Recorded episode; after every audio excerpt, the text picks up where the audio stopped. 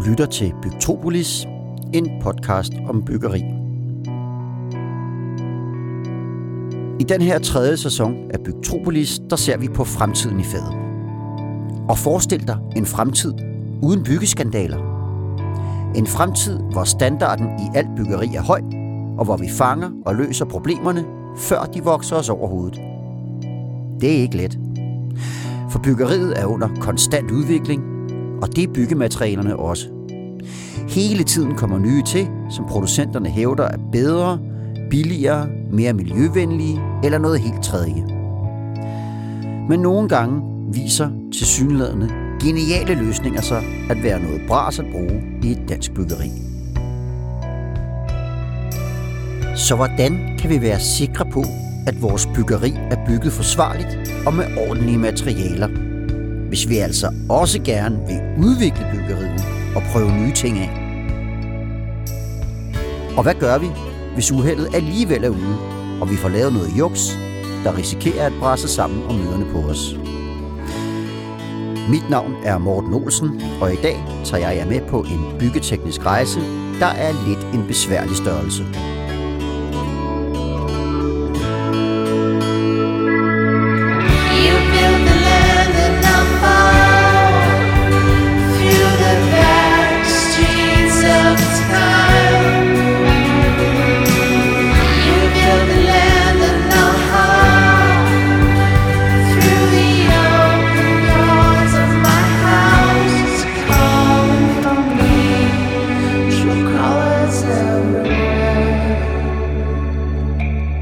Byggeri er utrolig kompliceret. Altså, det er lige så kompliceret som et, et fly, der skal op og flyve.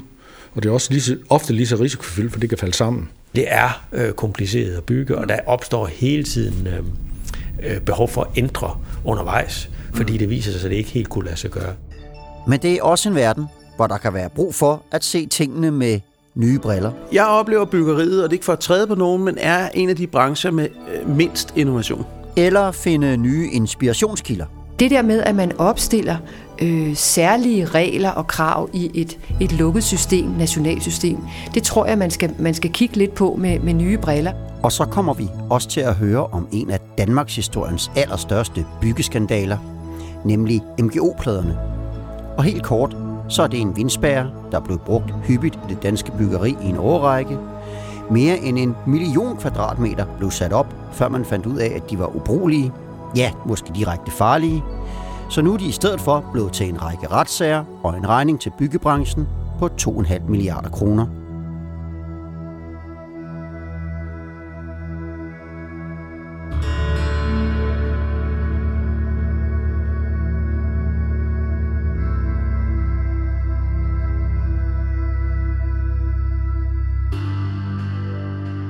Som sagt, så handler denne tredje sæson af Bygtropolis om fremtiden.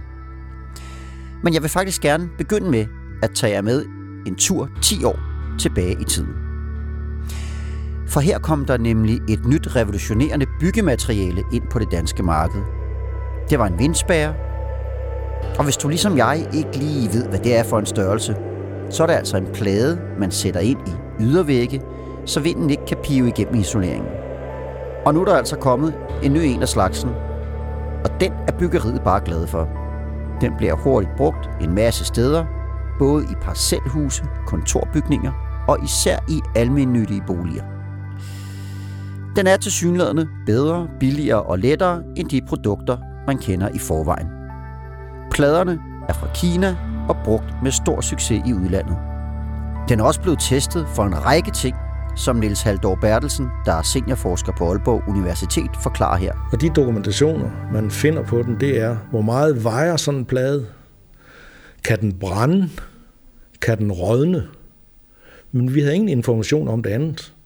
Altså det kan den være i et fugtigt klima. Pladerne hedder MgO-plader. MgO står for magnesiumoxid, der er en slags salt, der er i pladerne. Men pludselig begynder mange af bygningerne at græde. Helt bogstaveligt. Man kan se, at der løber saltvand ned ad vinduer eller husmure, og det samler sig som fugt i bunden af bygningen. For selvom MGO-pladerne er testet for det meste, så har man ikke taget højde for, at det salt, der sidder i pladerne, ikke rigtig kan tåle den danske luftfugtighed.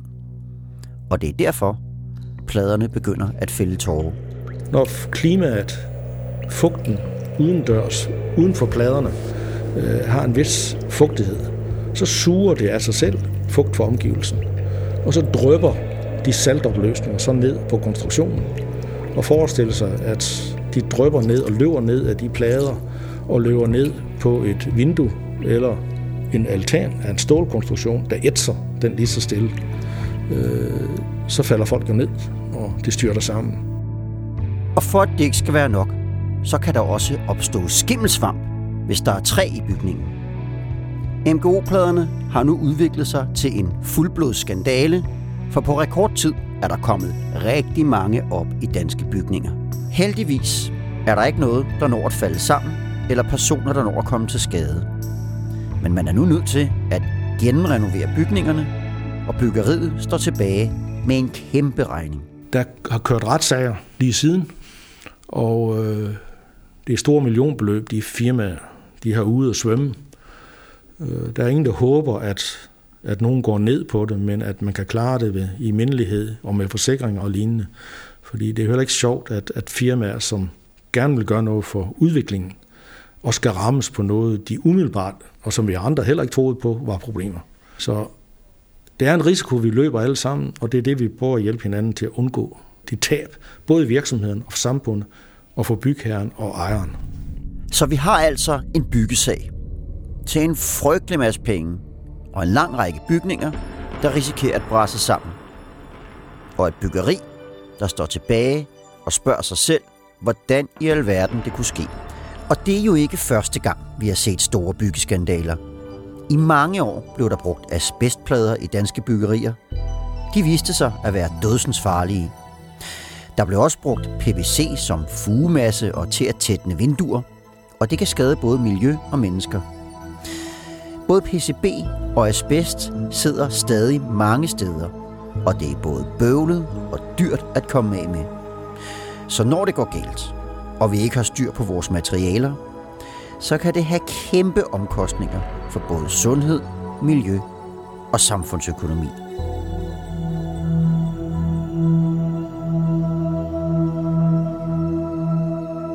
Jeg må sige, at for en lægmand som mig, så lyder den her MGO-sag meget mystisk. Og der er en række ting, jeg ikke forstår. Og derfor har jeg taget fat i Torgil Ærø, der ved virkelig meget om byggeriet og dets regler. Torkel Ærø er direktør for SBI, øh, Statens Byggeforskning, og så er jeg prodekan på vores på Aalborg Universitets øh, Fakultet for Engineering and Science. Mit første spørgsmål er, hvordan kan en plade komme ind på markedet, uden at være testet for det relevante? Der er nogle huller i, i, i deklarationerne her til, øh, som man har lidt svært ved at, at få øh, helt klar besked på, hvad det er for et produkt, man står med. Mm. Det har vi konstateret i nogle sammenhæng, og så må man i gang med materialforskning for at finde ud af, hvad er produktets kvaliteter. Mm.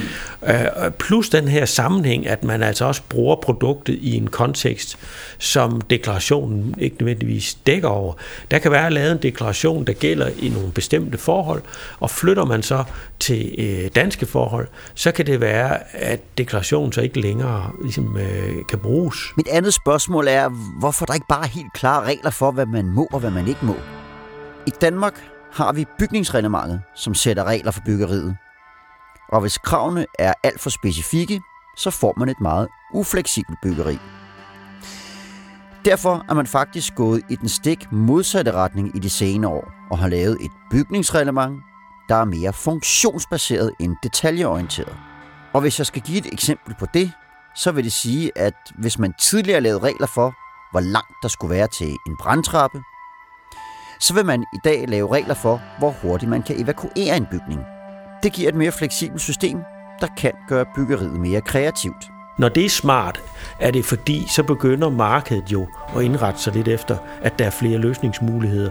Det gør det lidt nemmere og rarere for forbrugerne også, at man kan vælge lidt forskellige løsninger.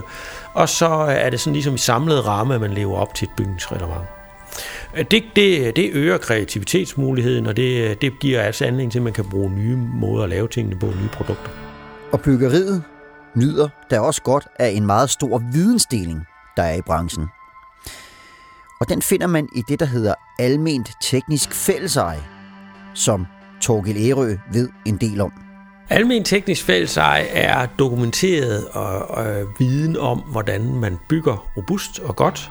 Øh, øh, løsningsbaseret, det kunne for eksempel være almen teknisk fælleseje om, hvordan man bruger træ i byggeriet, eller hvordan man bygger et vådrum, hvordan man laver en god tagløsning, eller hvordan man efterisolerer sin bygning. Se, det her almen teknisk fælleseje, det er en lidt diffus størrelse, så det kræver vist lidt uddybning. Almen teknisk fælleseje er en form for videnssamling i byggeriet, som beskriver, hvordan man bedst kan bygge forskellige ting, og hvad man skal være opmærksom på. Men det er ikke sådan en videnssamling som Lademands Lexikon, hvor man kan have 30 bind stående på en reol, og så ved man, at det hele står her. Man bliver nødt til hele tiden at følge med i, hvad der kommer af ny viden, for der kan være produkter på markedet, som viser sig ikke at du. For eksempel MGO-pladerne. Der kommer øh, produkter på det, på det danske marked, som øh, vi ikke kender, og som man øh, så må efterspørge øh, noget deklaration på. Og det er ikke altid, at man kan få de deklarationer øh, fra starten af, når et nyt produkt kommer ind. Det kan være et produkt, der er lavet i en, øh, i en anden sammenhæng, i en anden byggestil, i en anden, i et andet klima, øh, altså til et andet marked, så at sige, end det danske. Okay, så chancen i branchen er bare, at der kan snige sig et nyt byggemateriale eller en byggerutine ind, der i virkeligheden er farlig. Men vi kan måske nok blive bedre til at fange fejlene, før de opstår. For da byggeriet stod med en milliardregning og røde ører oven på MGO-sagen, blev det et wake-up call for byggeriets aktører.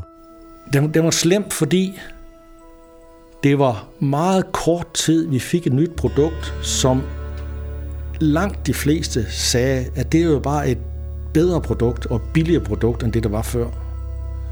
Og så gik det ikke ret lang tid før, at vi fik nogle skader på det, som alle sammen, eller hovedparten af, af byggeriets parter sagde, den forstod vi ikke. Hvad skete der her? –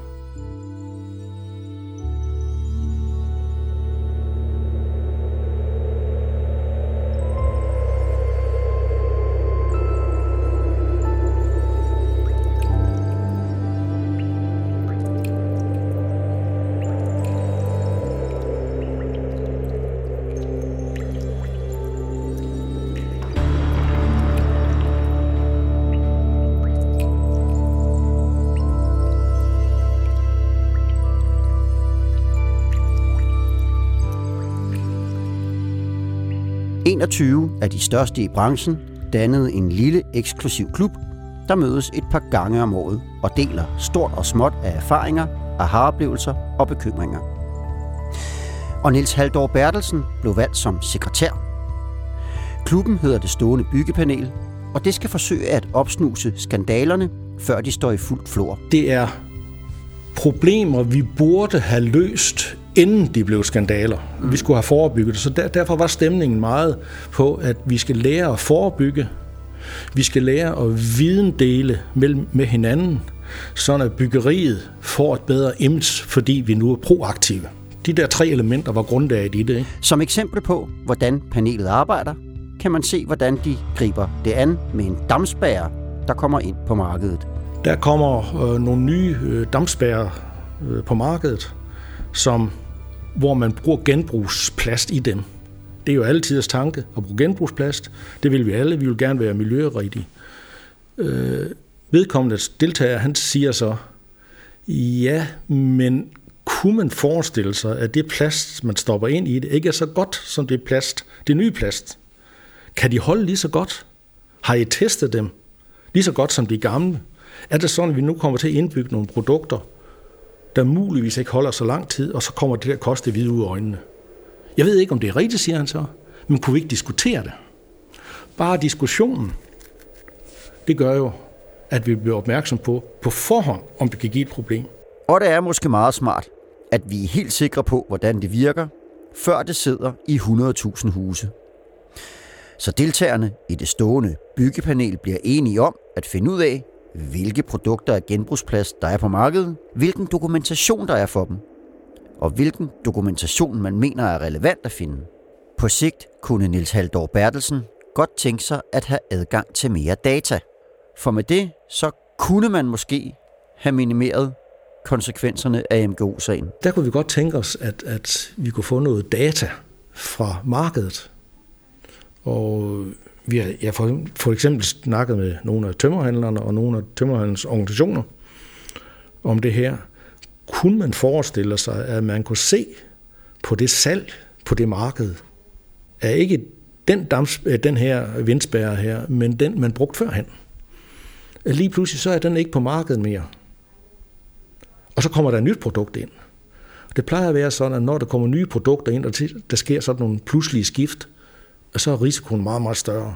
Så vi kunne godt drømme os om at få, få sådan en database, et database-samarbejde op at stå, hvor vi på forhånd kan se, der sker et eller andet her, og så vi faktisk kunne gå ud og sige, aha, det nye produkt, er det et produkt, som er godt dokumenteret, er det i orden på alle mulige måder. Og ikke at vise som stående byggepanel, men vi kan spørge efter nogle af myndighederne eller nogle af deltagerne, har I undersøgt det, så vi kan forebygge det. Det var sådan den drøm, vi havde.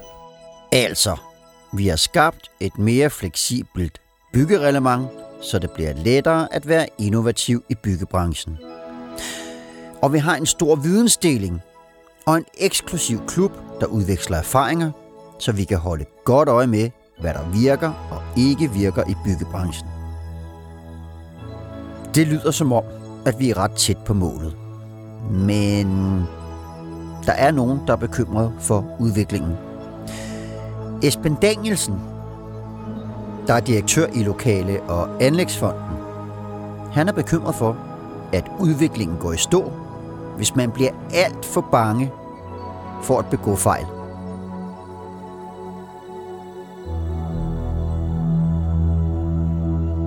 Jeg oplever byggeriet, og det er ikke for at træde på nogen, men er en af de brancher med øh, mindst innovation. Altså simpelthen fordi, at det så meget kun er én part, nemlig den, der bygger, der skal have hele risikoen. Så laver de noget nyt. Hvad har de i virkeligheden at vinde?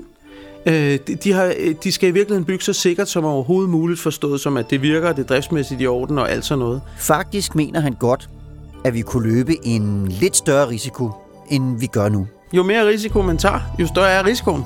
Så det er fuldstændig rigtigt, og det vil sige, at det er jo sådan et, et rigtig spændende spørgsmål, der hedder, skal vi for at undgå skandaler, lade være at lave udvikling? Øh, og hvordan løser man det spørgsmål? Og jeg mener, man løser det med, at vi skal være nogle aktører, der laver forsøgene, øh, som bliver gennemtestet og gennemafprøvet på forhånd, før de andre. Så er der også nogen, der skal være meget bedre til at tage risikoen på skuldrene, end det er tilfældet nu. Altså jeg tænker i virkeligheden, at øh, reglerne er et godt første step. Next step er, at øh, der er nogle bygherrer, der skal gå ind og tage ansvar. Og det er oplagt jo nogle offentlige bygherrer, og det er også som fonde, der skal gå ind og tage et større ansvar for, at, at der er noget kapital til at tage risikoen i det. Og så tror jeg, man skal i det almene tekniske fælleseje kigge endnu mere ud over landets grænser. For jeg oplever, at Danmark er for lille et, et land og udviklingsområde til, at vi får udviklingskraften med alene. Så vi skal se lidt mere mod udlandet. Det er der flere, der mener. Anne Holm Sjøberg er afdelingschef i Dansk Standard, der er med til at udvikle danske og europæiske standarder og miljømærkninger, der skal være med til at gavne erhvervslivet. Hvor man måske tidligere havde lidt en opfattelse af, at byggeriet er et hjemmemarkedserhverv, så, øh, så må vi jo, når vi kigger på den byggeindustri, vi har i dag, jamen så er den jo europæisk.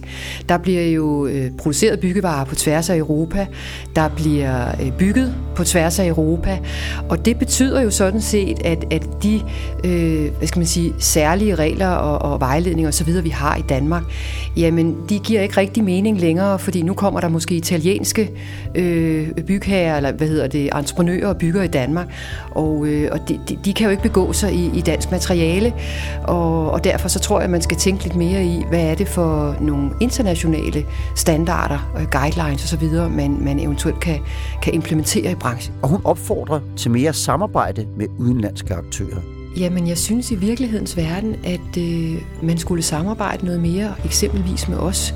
Øh, og der er jo andre, der, der, laver, der udvikler byggestandarder, men vi, vi har jo, ud af vores 240 øh, standardiseringsudvalg, der har vi 40 byggeudvalg.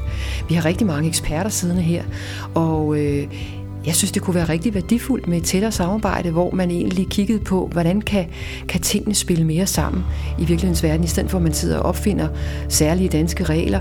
Så, så kig på, hvad, hvad, kunne der være, øh, hvad kunne det være interessant at, at, at øh, linke til i forhold til det internationale standardiseringsarbejde, og kunne man simpelthen samarbejde noget mere om nogle konkrete ting. Og hvad skal der så til, for at vi kommer til at arbejde bedre sammen? Det er en gammel sang om at ændre vaner. I hvert fald, hvis man spørger Anne Holm Sjøberg. Vi har jo en, en, en meget traditionsrig branche, hvor man, har, hvor man i overvis har haft nogle, nogle gode fællesskaber omkring de her ting.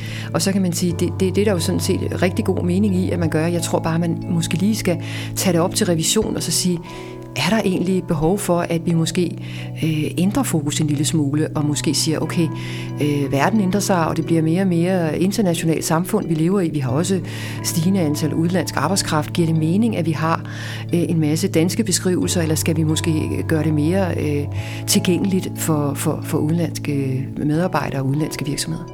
Så hvis vi skal opsummere det hele, så er vi afhængige af en stor del af vidensdeling og gennemsigtighed i byggeriet. Måske skal vi også være bedre til at dele viden med landene omkring os. Og så vil det være rigtig godt, hvis vi kan få noget bedre data, som kan hjælpe os til at være opmærksomme på væsentlige ændringer i branchen. Den sidste mursten er ved at være lagt i det her afsnit af Bygtropolis. Næste gang skal det langt fra handle om gamle traditioner.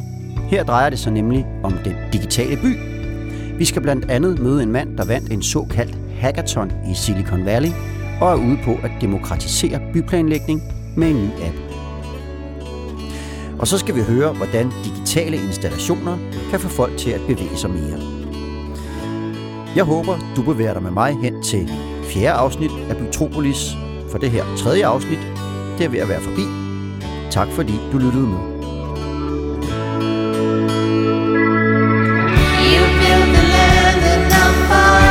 Podcasten Bygtropolis er produceret af Morten Olsen og Munk Studios i samarbejde med Bark Rådgivning og med støtte fra Lokale- og Anlægsfondet og Grundejernes Investeringsfond. Intromusik og lyddesign er produceret af Martin Grønne.